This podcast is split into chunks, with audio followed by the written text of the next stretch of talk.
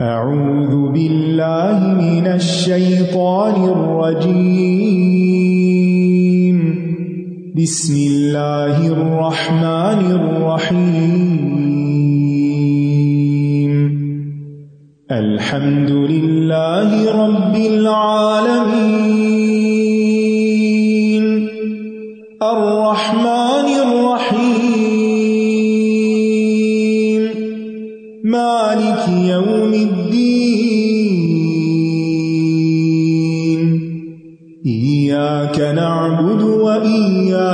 وإياك نستعين اهدنا الصراط المستقيم. صراط الذين أنعمت عليهم غير المغضوب عليهم ولا الضالين.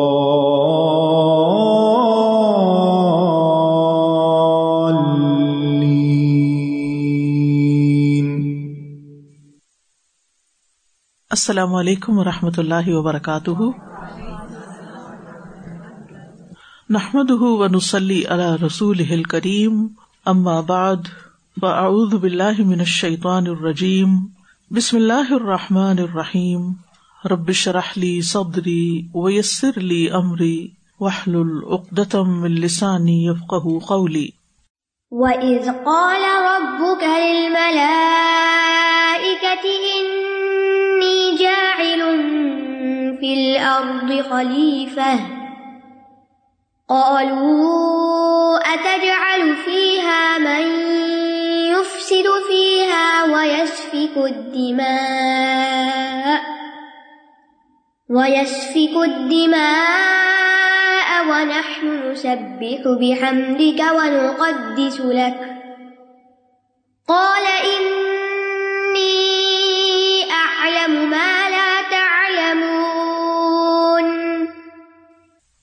اور جب آپ کے رب نے فرشتوں سے فرمایا کہ میں زمین میں ایک خلیفہ بنانے والا ہوں، انہوں نے کہا، کیا تو اس میں ایسے کو خلیفہ بنائے گا جو اس میں فساد کرے گا اور خون بہائے گا؟ اور ہم تیری تعریف کے ساتھ تسبیح کرتے ہیں اور تیری پاکیزگی بیان کرتے ہیں۔ فرمایا، بے شک میں جانتا ہوں جو تم نہیں جانتے۔ پچھلی آیات میں اللہ سبحان تعالیٰ نے موت اور حیات کا ذکر فرمایا۔ اور اس بات سے آگاہ فرمایا کہ وہ ذات مرنے کے بعد دوبارہ اٹھانے پر بھی قادر ہے۔ پھر اس کے بعد اللہ تعالیٰ نے کائنات کی تخلیق کا ذکر کیا اور یہ بتایا کہ اسی نے آسمان اور زمین کو بنایا ہے۔ اب ان آیات میں انسان کی تخلیق کی بات ہوگی۔ یعنی کائنات کی تخلیق کے بعد نو انسانی کی تخلیق کا ذکر ہے۔ وہ اد قول اور ابو کا اور جب تیرے رب نے فرمایا لل ملائکتی فرشتوں سے جہاں بھی یہ عز کا لفظ آتا ہے، وہاں اد کر یعنی یاد کرو محضوف ہوتا ہے۔ مراد اس سے یہ ہے کہ وہ وقت یاد کرو جب یہ واقعہ پیش آیا تھا۔ قول رب کا آپ کے رب نے فرمایا، کس سے؟ لل ملائکتی فرشتوں سے۔ ملائکا ملک کی جمع ہے اور یہ الوکا سے مشتق ہے۔ اس کا مطلب ہوتا ہے بھیجنا۔ ملک کو ملک اس لیے کہتے ہیں اور ملک بھی کہا جاتا ہے کہ وہ اللہ تعالی کی طرف سے بھیجا ہوا ہوتا ہے۔ یہ جن اور انس کے عالم کے علاوہ ایک اور عالم ہے۔ وہ رب العالمین کی بات ہوئی تھی نا؟ تو یہ بھی زی روح مخلوق ہے۔ ایک غیبی جہان سے تعلق رکھنے والی مخلوق ہے۔ اللہ تعالیٰ نے ان کو نور سے پیدا کیا اور ان کو مختلف ذمہ داریاں سونپی ہیں۔ کچھ وہی کے ساتھ مقرر ہیں، جیسے جبریل علیہ السلام، کچھ بارش اور نباتات کے ساتھ، جیسے میکائل علیہ السلام۔ کچھ انسانوں کی روحیں قبض کرنے کے ساتھ، جیسے ملک الموت، کچھ ہواؤں پر مقرر ہیں، بادلوں پر، کچھ اعمال لکھنے پر، کچھ جنت پر مقرر ہیں، وہاں کچھ کام کر رہے ہیں، کچھ جہنم پر کام کرنے والے ہیں۔ تو بہرحال، یہ اللہ اور رسولوں کے درمیان ایک رابطے کا ذریعہ ہے۔ اسی لیے ان کو مرسل کہا گیا۔ اسی لیے ان کے نام کے اندر یعنی ملک اور ویسے بھی اللہ تعالیٰ کی طرف سے مختلف کاموں پر مقرر ہیں، بھیجے جاتے ہیں۔ اور فرشتے جو ہیں، یہ اس اعتبار سے انسانوں سے مختلف ہیں کہ ان کے اندر قوت بھی زیادہ ہے، ان کی تعداد بھی بہت زیادہ ہے۔ ہمیں تو ان کی تعداد معلوم بھی نہیں، لیکن اس سے اندازہ لگائیں کہ آسمان پر ایک چار انگلی جگہ بھی نہیں جہاں کوئی نہ کوئی فرشتہ یا سجدے میں یا رکو میں یا قیام میں نہ ہو۔ اور آسمان آپ کو معلوم ہے زمین کے مقابلے میں کتنے بڑے ہیں۔ خوبصورت بھی بہت ہیں، ان کی قوت بھی بہت زیادہ ہے۔ اور ان کے اندر اخلاقی صفات بھی بہت ہیں، جن میں خاص طور پر یہ کہ یہ کبھی گناہ نہیں کرتے، کبھی اللہ سبحان تعالیٰ کا کوئی حکم ٹالتے نہیں، ہر بات مانتے ہیں اور ہر وقت تصبیح کرتے رہتے ہیں اپنے کاموں کے ساتھ، جیسا کہ آگے اسی رکو میں آئے گا۔ تو انی جا فل اردی خلیفہ، کہ میں زمین میں ایک خلیفہ بنانے والا ہوں۔ جائل جا اعلی سے ہے، جس کے دو مطلب ہوتے ہیں قرآن میں، ایک مطلب ہوتا ہے خلق۔ پیدا کرنا اور دوسرا مطلب ہے ہونا یا کرنا، سیارہ کے معنوں میں۔ اگر ایک مفول ہو جا اعلی کا، تو اس کا مطلب ہوتا ہے خلق۔ اور جب دو مفول ہوں، تو پھر مانا ہوتا ہے سیارہ یعنی کرنے کے معنوں میں، کرنے والا ہوں۔ تو اللہ تعالیٰ نے فرشتوں کو خبر دی، کیا؟ کہ میں زمین میں ایک انسان کو بنانے والا ہوں۔ یہاں آدم علیہ السلام کو خلیفہ کہا گیا اور وہ پھر تمام انسانوں کو ریپرزینٹ کرتے ہیں، تو یہ خلافت تمام نو انسانی کے لیے ہے۔ خلیفہ کا لفظ جو ہے، یہ خلافت سے ہے، جس کا مطلب ہوتا ہے نیابت۔ جیسے ایک شخص کے بعد دوسرا شخص اس کا نائب ہوتا ہے۔ مثلاً جب آپ صلی اللہ علیہ وسلم تبوک کے لیے گئے، تو آپ نے مدینہ میں حضرت علی رضی اللہ عنہ کو اپنا خلیفہ بنایا۔ تو انی جائل فل اردی خلیفہ تو اس کے کئی معنی بیان کیے جاتے ہیں جن میں سے ایک ہے کہ یہ اللہ کے لیے خلیفہ ہوگا۔ مراد اس سے یہ کہ جو اللہ تعالیٰ کے احکامات کو زمین پر نافذ کرے گا۔ جیسے داؤد علیہ السلام کے بارے میں آتا ہے کہ یا داؤد، انا جالنا کا خلیفہ فلر وہ بادشاہ تھے، اللہ تعالیٰ کے احکامات زمین پر نافذ کرتے تھے۔ دوسرا مانا ہے پچھلے لوگوں کا جانشین۔ انسان سے پہلے زمین پر جنات تھے، تو جنات جو تھے وہ یعنی انسانوں سے پہلے مکلف مخلوق تھے۔ اور انسانوں نے ان کے بعد زمین کی باغ ڈور سنبھالی تو وہ جنات کے بعد آنے والے۔ خلیفہ کا لفظ خلیف سے ہے اور خلیف خلف سے، اور خلف کا مطلب ہوتا ہے پیچھے آنے والا یعنی جنات کے پیچھے آنے والے۔ جہاں تک اس بات کا تعلق ہے کہ انسان اللہ کا خلیفہ ہے، تو یہ بات درست نہیں، کیونکہ اللہ تعالیٰ کہیں جانے والے نہیں۔ یعنی خلیف ہوتا ہے، پیچھے آنے والا، بعد میں آنے والا۔ یعنی خلیفہ اس معنی میں تو اللہ کا کوئی ہو سکتا ہے کہ اللہ کا حکم نافذ کرے، لیکن جانشین کے معنوں میں نہیں، اللہ کا جانشین انسان نہیں ہو سکتا۔ اور یہاں پر یہ بات یاد رکھیے کہ صرف آدم علیہ السلام خلیفہ نہیں ہے بلکہ تمام بنی نو انسان جو ہے وہ زمین پر اللہ کی طرف سے کچھ حکم یا کچھ ذمہ داریاں دے کر بھیجی گئی ہے جن کو انہیں پورا کرنا ہے۔ اور اس میں انسانوں کا امتحان ہے۔ کیا امتحان ہے کہ انسان کرتا کیا ہے؟ اللہ نے تو آنر بخش دیا۔ اب انسان کے اوپر ہے کہ وہ اس زمین میں کیا کرتا ہے۔ اور پھر خلیفہ اس معنی میں بھی کہ انسانوں کی ایک جنریشن چلی جاتی ہے تو دوسری آتی ہے، دوسری کے بعد تیسری آتی ہے۔ مثلا ہمارے دادا کی جنریشن چلی گئی تو پھر ہمارے والد کی اور والد کے بعد اب ہماری اور پھر ہمارے بعد ہمارے بچوں کی تو یعنی ایک جنریشن کے بعد ایک پیچھے آ رہے ہیں یعنی زمین پر۔ بہرحال اللہ سبحان تعالیٰ نے اپنے ارادے کو فرشتوں پر پیش کیا ملائکا پر۔ قالو انہوں نے کہا اتج الفیحا میں یوفسد فیحا و یسف الدما انہوں نے کہا کہ کیا آپ زمین میں اس کو بنائیں گے جو اس میں فساد کرے گا اور خون بہائے گا؟ فساد کا معنی پیچھے آپ پڑھ چکے ہیں۔ یعنی نافرمانی اور گناہ کے ذریعے زمین کے نظام کو بگاڑنا۔ اب فرشتوں کی یہ بات اللہ تعالی پر اعتراض نہیں تھی اور نہ ہی کوئی بنو آدم سے ان کو حسد تھا، کیونکہ ان کے اندر برے جذبات نہیں پائے جاتے۔ بلکہ ان کا سوال انسان کی پیدائش کی حکمت معلوم کرنے کے لیے تھا، بات کو سمجھنے کے لیے تھا۔ اور ان کا یہ مطلب بھی نہیں تھا کہ آدم علیہ السلام زمین میں فساد کریں گے، مراد ان کی ضروریت ہے، اولاد ہے کہ جو ان کے بعد آئیں گے۔ اب سوال یہ پیدا ہوتا ہے کہ فرشتوں کو انسان کا زمین میں فساد کرنا کیسے پتا چلا؟ کوئی غیب کا علم جانتے تھے؟ تو اس کے بارے میں علماء ایک وجہ یہ بتاتے ہیں کہ ان کو یہ بات لوہے محفوظ سے پتہ چلی کہ جو ایک انسانی نسل آئے گی، وہ زمین میں کیا کچھ کرے گی۔ دوسری بات یہ کہ انہوں نے پچھلی ہسٹری سے دلیل لی۔ یعنی انسانوں سے پہلے زمین پر جو جنات تھے، انہوں نے زمین میں بہت فساد کیا تھا۔ اور تیسرا یہ کہ انہوں نے خلیفہ کے لفظ سے یہ بات سمجھ لی کہ خلیفہ جھگڑے ختم کرنے کے لیے ہوتا ہے، لوگوں کے درمیان انصاف اور عدل قائم کرتا ہے۔ تو انہوں نے اندازہ کر لیا، گیس کر لیا کہ زمین پر جھگڑے اور فساد ہوں گے تو پھر انسانوں میں سے ہی کچھ اس کی اصلاح کریں گے۔ وہ نہ نصب بحمد کا نقد سلک اور ہم آپ کی حمد کے ساتھ آپ کی تصبیح بیان کرتے ہیں اور آپ کی پاکی بیان کرتے ہیں۔ تصبیح کا مانا ہوتا ہے پاک قرار دینا۔ یہ جو ہم کہتے ہیں نا، سبحان اللہ، اس کا مطلب کیا ہے؟ اللہ پاک ہے۔ یعنی ہر طرح کے نقص سے پاک ہے۔ اس کے کمال یا پرفیکشن میں کسی قسم کی کوئی کمی ہی نہیں۔ یعنی ایبسولوٹلی پرفیکٹ اور تیسرا یہ کہ وہ مخلوق کی مماثلت سے پاک ہے کہ مخلوق میں سے کسی جیسا نہیں لئی سکم اسلی ہی شعی مطلب یہ ہے نصب بحمد کا کہ ہم ایسی پاکیزگی اور تصبیح بیان کرتے ہیں جس کے ساتھ حمد بھی ملی ہوئی ہے۔ یعنی صرف آپ کو نقص سے پاک نہیں کرار دیتے، بلکہ اس کے ساتھ ساتھ آپ کی تعریف بھی کرتے ہیں۔ یعنی آپ کے کمال کو ثابت بھی کرتے ہیں۔ اور صرف اتنا ہی نہیں ون قدس الق مزید یہ کہ ہم آپ کو پاک کرار دیتے ہیں۔ اب یہ تصویر سے بھی آگے کی درجے کی چیز ہے۔ تقدیس کا معنی ہوتا ہے کسی چیز سے بری کرار دینا، خالی کرنا۔ یہ تطہیر سے بھی ایک درجہ آگے ہے یعنی پاک کرنے سے بھی۔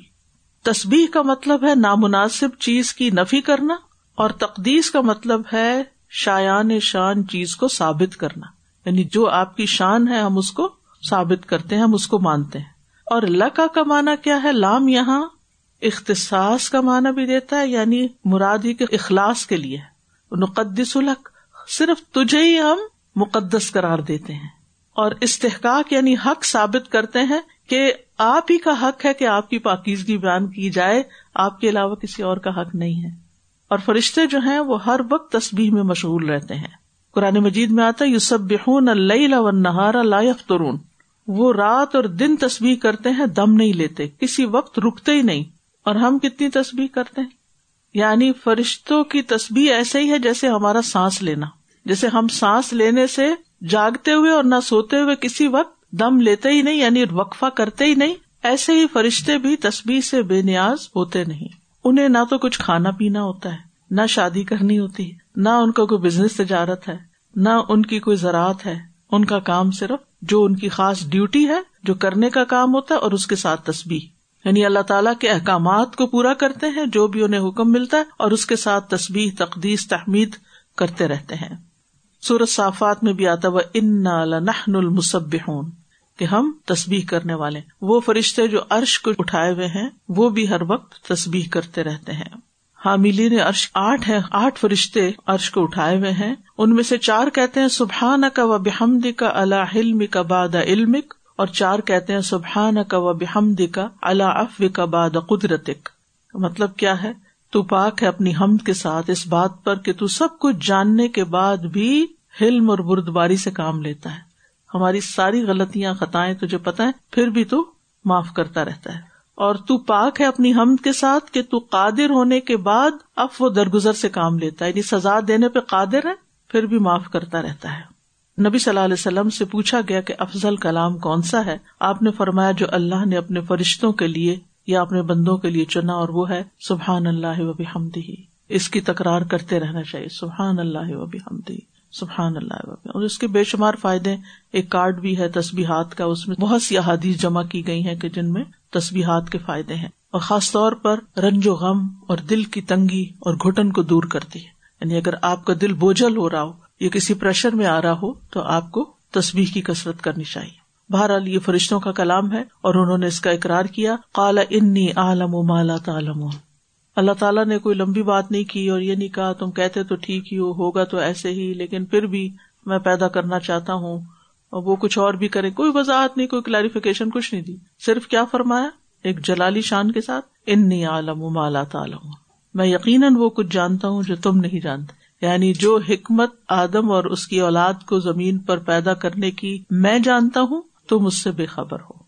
یعنی اس میں صرف فساد کرنے والے اور خون بہانے والے ہی نہیں ہوں گے، بلکہ امبیا صدیقین شہدا اور صالحین بھی ہوں گے۔ تو عیسائی سے پتہ چلتا ہے کہ اللہ سبحان تعالی فرشتوں سے باقاعدہ کلام کرتے ہیں۔ انہیں احکامات بھی دیتے ہیں اور یہاں تو باقاعدہ ان سے سوال جواب ہوئے ہیں۔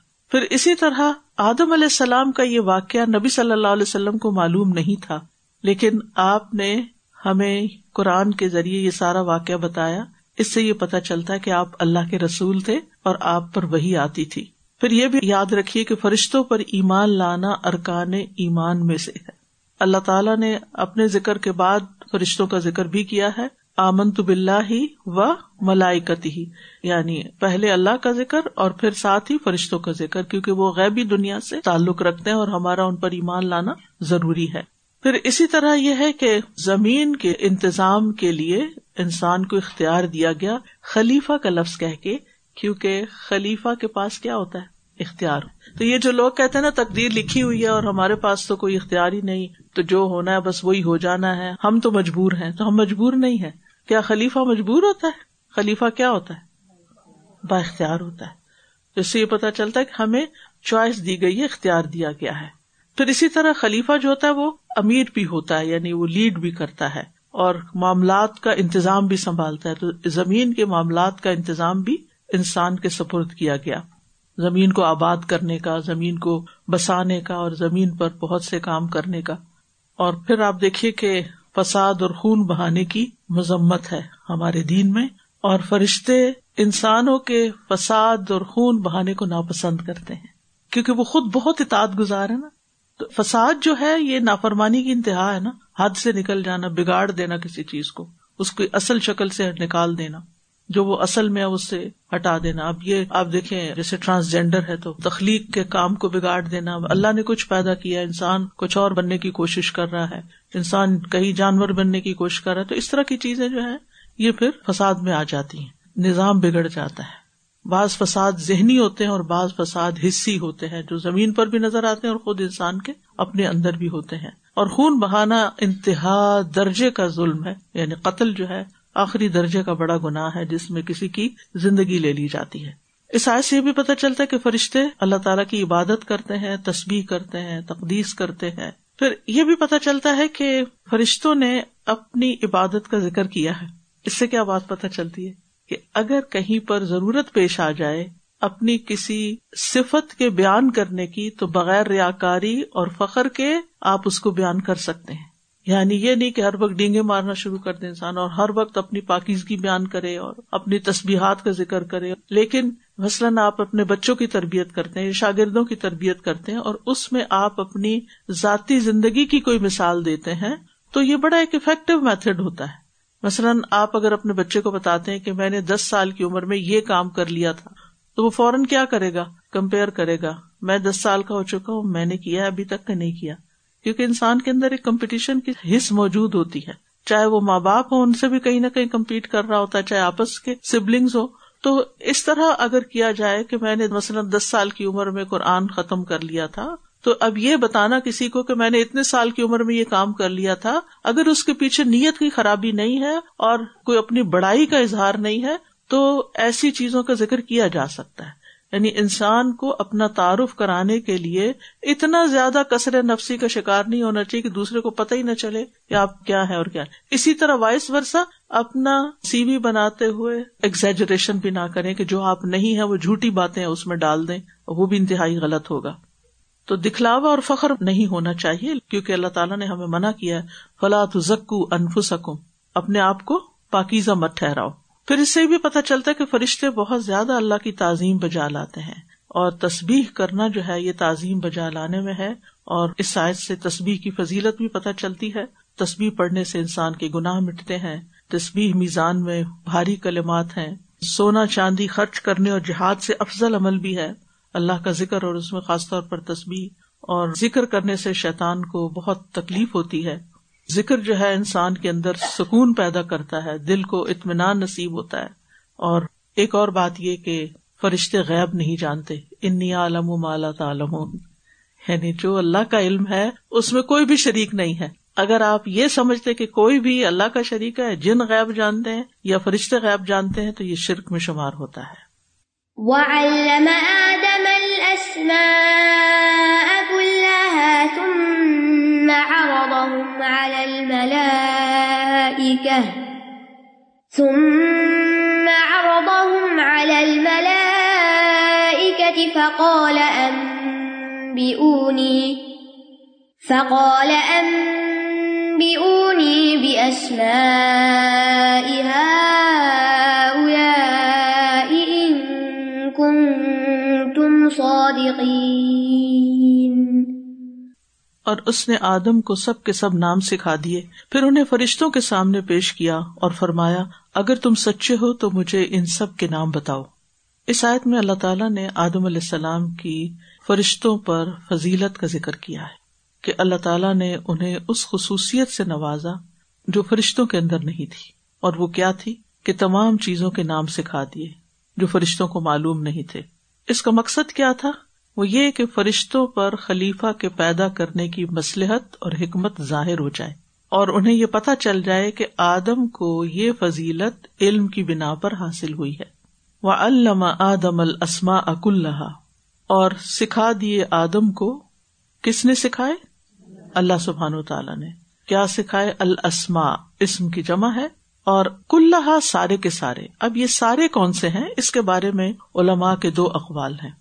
ایک یہ کہ یہ ان سب چیزوں کے نام تھے جو اس وقت موجود تھی ظاہر تھی نظر آ رہی تھی جو ان کے آگے پیچھے دائیں بائیں جو کچھ تھا، ان سب چیزوں کی پہچان کرا دی۔ یا یہ ان چیزوں کے نام تھے، آئندہ آدم علیہ السلام اور ان کی اولاد کو جن سے واسطہ پیش آنے والا تھا۔ بعض علماء تو یہاں تک کہتے ہیں کہ ساری زبانیں سکھا دی اور ان زبانوں میں چیزوں کے جو جو نام تھے اور دنیا میں جو جو آئندہ آنے والی تھی، جیسے لیپ ٹاپ اور مائکرو فون اور ان سب چیزوں کے بھی نام آدم کو سکھا دیا۔ یعنی دنیا سے متعلق ہر چیز کا علم ان کو دے دیا۔ یہ بھی کہا جاتا ہے۔ کیونکہ کل لحاظ سے وہ یہ مراد لیتے ہیں۔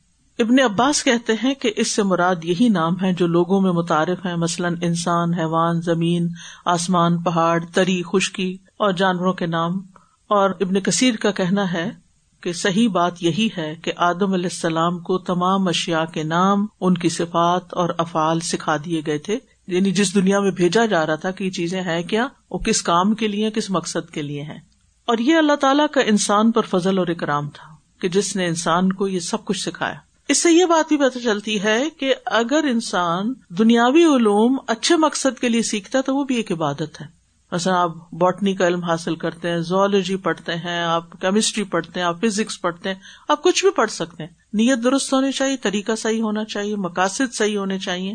تو یہ سب کا سب بھی عبادت ہے، کیونکہ بازو کا طالب علم ان چیزوں کو پڑھنے سے گھبراتے ہیں، اس کو پڑھ کے کیا ملے گا؟ کوئی ثواب تو ہے نہیں۔ نہیں، ثواب ہے، ثواب کس کی بنا پہ ہوتا ہے؟ نیت کی بنا پر۔ ان ملا مالو بنیاد ٹھیک ہے؟ اور یہ اللہ سبحان تعالیٰ کی رحمت بھی تھی کہ اللہ تعالیٰ نے آدم علیہ السلام جو ہمارے باپ ہیں، ان کو یہ سب کچھ سکھایا۔ اگر وہ نہ سیکھتے اور ان کو نہ سکھایا جاتا، تو ہم پھر جاہل کے جاہل ہی ہوتے اور ہمیں نہیں معلوم ہوتا کہ مختلف چیزیں کیا ہیں۔ آج بھی نہیں معلوم، لیکن یہ کہ اللہ تعالیٰ نے انسان کو علم اور حکمت دی، اس میں درجات ہیں انسانوں کے۔ کچھ لوگ بہت کچھ جانتے ہیں اور کچھ لوگوں کی وکیبلری بہت ہی پور ہوتی ہے۔ اور یہ ڈپینڈ کرتا ہے کہ کس کو علم سے کتنی دلچسپی ہے اور کون کتنا جاننا اور سیکھنا چاہتا ہے۔ تو علم ایسی چیز ہے جس کی کوئی انتہا نہیں، اس لیے ربی زدنی علما، پڑھتے ہی رہنا چاہیے۔ پھر اللہ کا کام ہے، آپ نے مانگ لیا کہ وہ کس شکل میں آپ کو کس چیز کا علم کتنا زیادہ دے دیتا ہے۔ لیکن یاد رکھیے کہ علم کے ساتھ ہی درجات ہیں۔ ولدین اوت العلم درجات درجات کی بلندی علم کے ساتھ ہے۔ اس لیے علم سیکھنے میں کبھی بھی پیچھے نہ رہے ثم عرضهم على الملائكة فقال انبئوني باسماء هؤلاء ان كنتم صادقين پھر اللہ تعالیٰ نے ان چیزوں کو ملائکا کے سامنے پیش کیا، ان کا امتحان لینے کے لیے کہ آیا وہ جانتے ہیں یا نہیں۔ تو ان سے کہا کہ مجھے ان چیزوں کے نام بتاؤ اگر تم اپنی بات میں سچے ہو۔ یعنی اپنے بات سے مراد، اپنے گمان میں، اپنے خیال میں کہ تم اس بنائے جانے والے خلیفہ سے افضل ہو۔ فقال امبی اونی بے اسما ان کن تم صادقی اس میں آپ دیکھیے کہ اللہ سبحانہ تعالیٰ کا یہ طریقہ کتنا حکمت پر مبنی ہے۔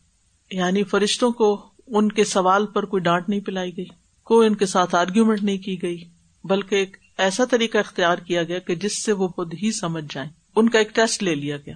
یہ سب چیزیں بھی قرآن سے سیکھنے کی ہیں کہ اگر کوئی آپ کے کام پر اعتراض کرتا ہے، اس کو آپ کا طریقہ سمجھ نہیں آ رہا یا آپ کا کام سمجھ نہیں آ رہا، ایسا روز ہی ہوتا ہے نا۔ اس سے جو باتیں پتہ چلتی ہیں، اس میں ایک یہ کہ یہ اللہ کا بندوں پر جو سب سے بڑا احسان ہے، اور آدم علیہ السلام کو سب سے پہلی جو چیز دی گئی تھی، وہ کیا ہے؟ علم. الرحمن علم القرآن. قرآن کی تعلیم بھی اللہ تعالیٰ نے خود دی ہے. اور پھر اقرا و رب کل اکرم اللہ علامہ بالقلم علام السان عالم عالم یہ علم کا سورس اللہ ہی کی ذات ہے، ہمارے پاس جو بھی ہے، اللہ ہی کا دیا اور سکھایا ہوا ہے. اور جس کے پاس جتنا زیادہ ہے، اس پر اللہ کا اتنا زیادہ فضل ہے۔ اگر وہ اس علم پر عمل بھی کرتا ہے اور اسے آگے بھی سکھاتا ہے اور اس میں مسلسل محنت کرتا ہے۔ اس لیے یہ آپ سب پر اللہ تعالیٰ کا بہت بڑا احسان ہوا ہے کہ آپ کو اپنی زندگی کا ایک حصہ، سنجیدگی کے ساتھ اپنے وقت کا ایک بڑا حصہ علم سیکھنے میں لگانے کا موقع مل گیا ہے۔ اور یہ سارے وسائل آپ کے لیے جمع ہو گئے کہ جس کی وجہ سے آپ اتنا عظیم کام کرنے کے قابل ہو گئے۔ اللہ تعالیٰ نے علم سکھانے کے لیے امبیا کو بھیجا۔ نبی صلی اللہ علیہ وسلم نے بھی آ کے تعلیم دی الم الکتاب الحکمہ اور آدم علیہ السلام کی فضیلت بھی فرشتوں پر کس وجہ سے ہوئی؟ علم کی وجہ سے۔ ولدین اوت العلم درجات۔ تو علم کا سیکھنا جو ہے، ہر مسلمان پر فرض ہے۔ طلب العلم فریضت کل مسلم۔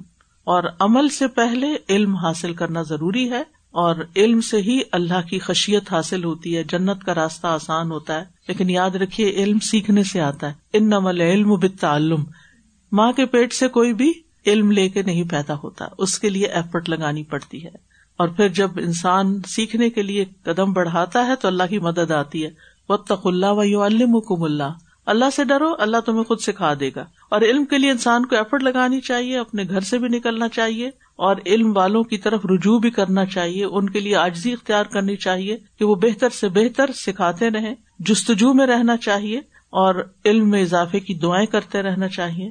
اور پھر علم حاصل کرنے کے بعد امتحان دینے سے بالکل نہیں ڈرنا چاہیے۔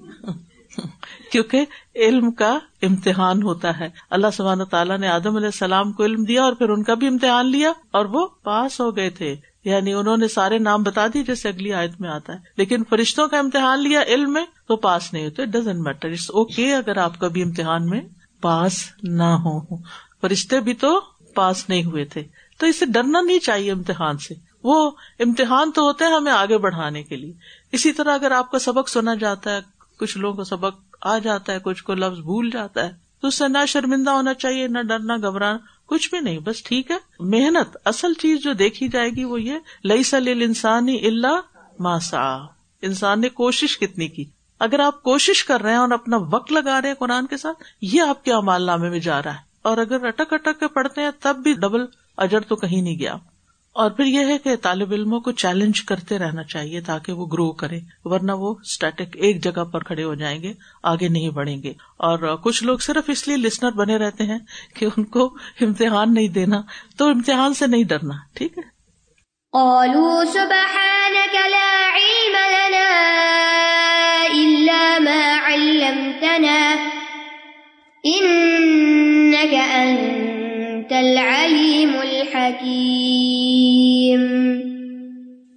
انہوں نے کہا، تو پاک ہے۔ ہم کچھ نہیں جانتے سوائے اس کے جو تو نے ہمیں سکھایا۔ بے شک تو خوب علم رکھنے والا، بہت حکمت والا ہے۔ فرشتوں کو بات سمجھ میں آ گئی اور فوراً ہی اپنی کم علمی اور عجز کا احساس ہو گیا۔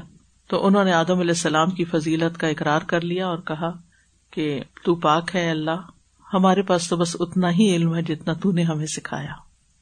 یہاں پھر وہ جو تصویر کرتے ہیں نا، اس کی عملی مثال کے اللہ تعالیٰ سے بات کرتے ہوئے پھر تصویر بیان کی سبحان کا اور پھر اعتراف کیا، لا علم لنا علامہ علم تنا ہم تو بس اتنا ہی جانتے جتنا تو نے ہمیں دیا، اور آدم کو تو نے زیادہ دیا، تو وہ زیادہ جانتا ہے۔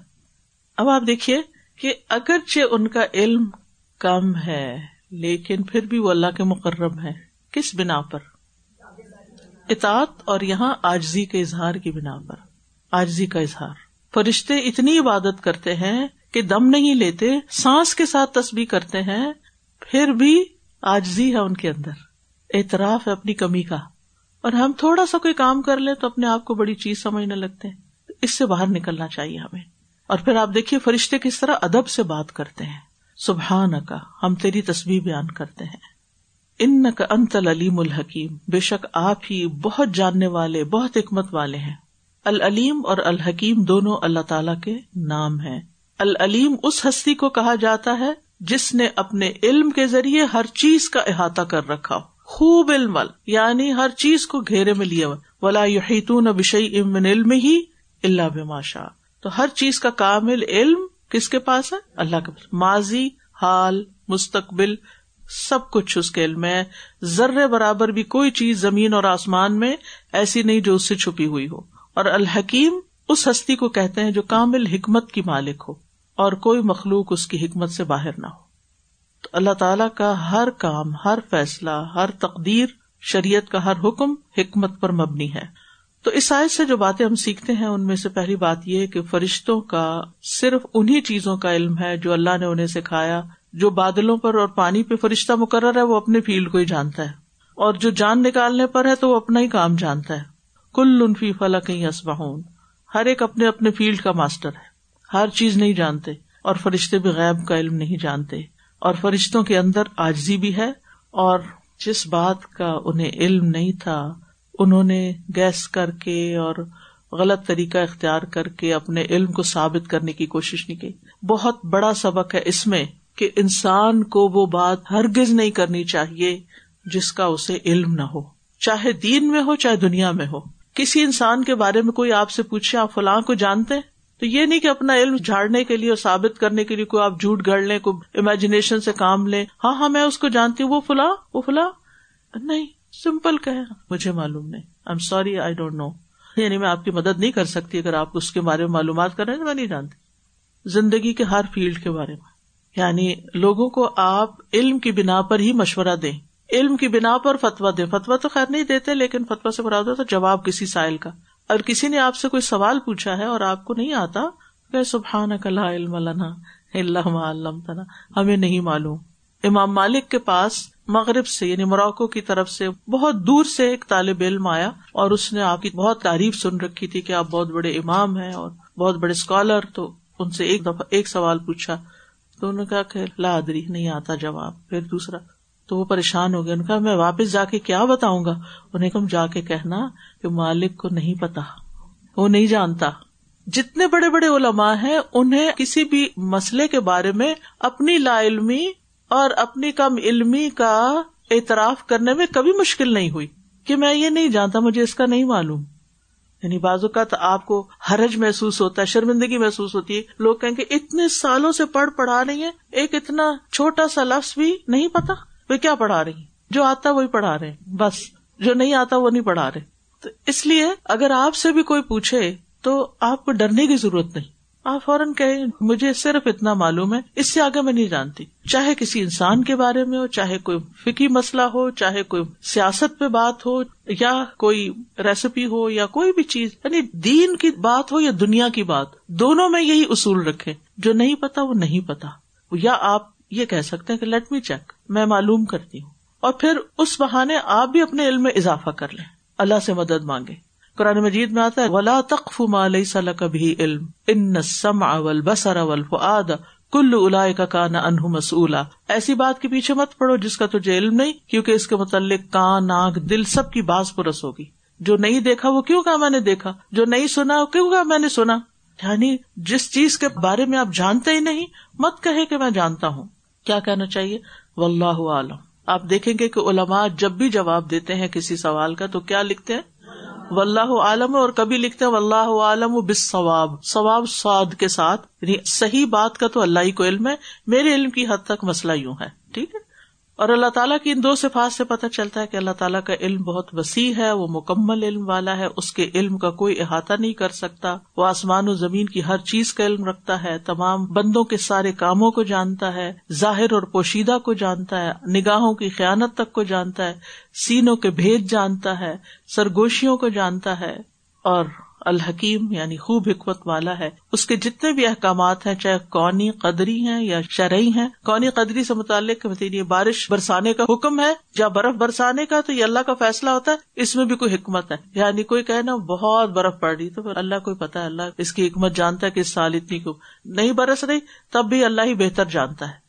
حکمت اس کی، اللہ ہی کو پتا ہے کہ وہ اس نے کیوں یہ ڈسائڈ کیا ہے۔ یا ضرورت سے زیادہ برسات دی، ہمارے خیال میں ضرورت سے زیادہ۔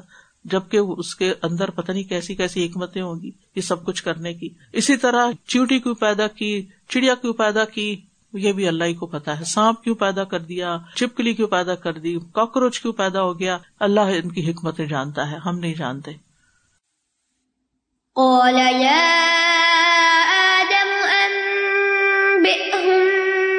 بأسمائهم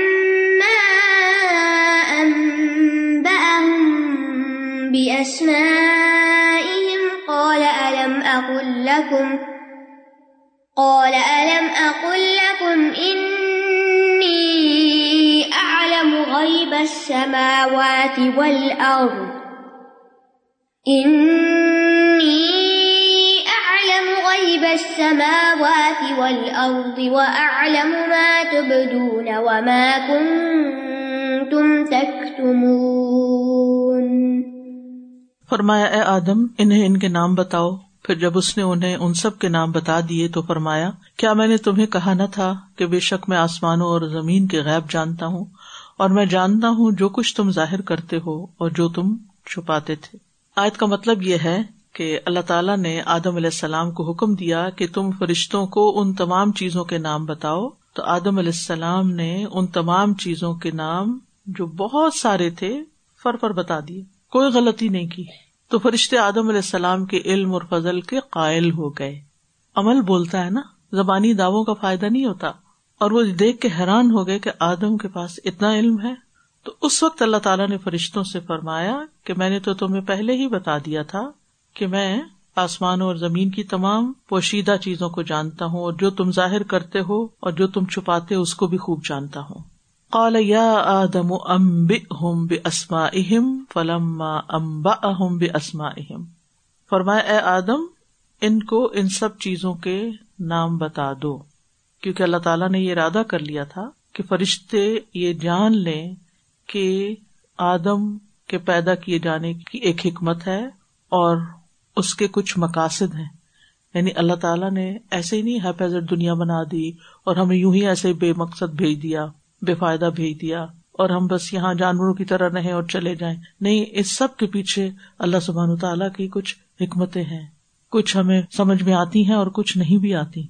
لیکن یہ سب کچھ ایسے ہی نہیں بنایا گیا۔ بےکار نہیں ہے۔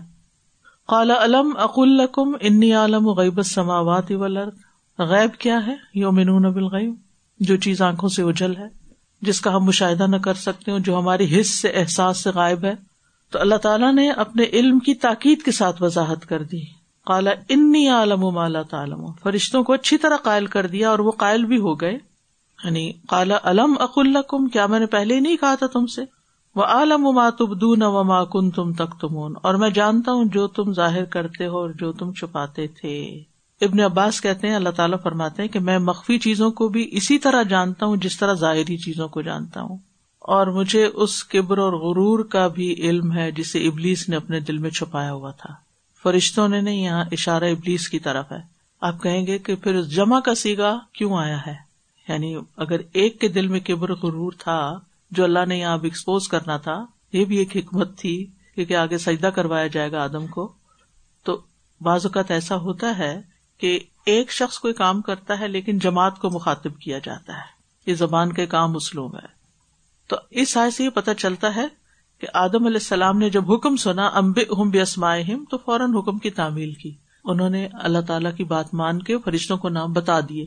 اس سے کیا سبق سیکھنے کو ملتا ہے؟ کہ جب اللہ تعالیٰ کا حکم آئے، تو پھر مان لینا چاہیے۔ بغیر اس کی وجہ پوچھے۔ انہوں نے یہ نہیں کہا کہ اچھا کیوں؟ ان کو بتانے کی کیا ضرورت ہے؟ نہیں۔ حکم آیا، مان لیا۔ یہی اطاعت، یہی عبادت۔ پھر اسی طرح یہ ہے کہ فرشتوں کے بھی کچھ ارادے ہوتے ہیں، فرشتے بھی کچھ چیزیں اپنے دل میں رکھتے ہیں اور فرشتے بھی دل و دماغ رکھتے ہیں۔ عالم ماتبدون جو تم ظاہر کرتے ہو یعنی جو تم نے بات ظاہر کر دی اور جو تمہارے دل میں ہوتا ہے، وہ بھی میں جانتا ہوں، کیونکہ اللہ تعالیٰ غیب کا علم رکھتے ہیں۔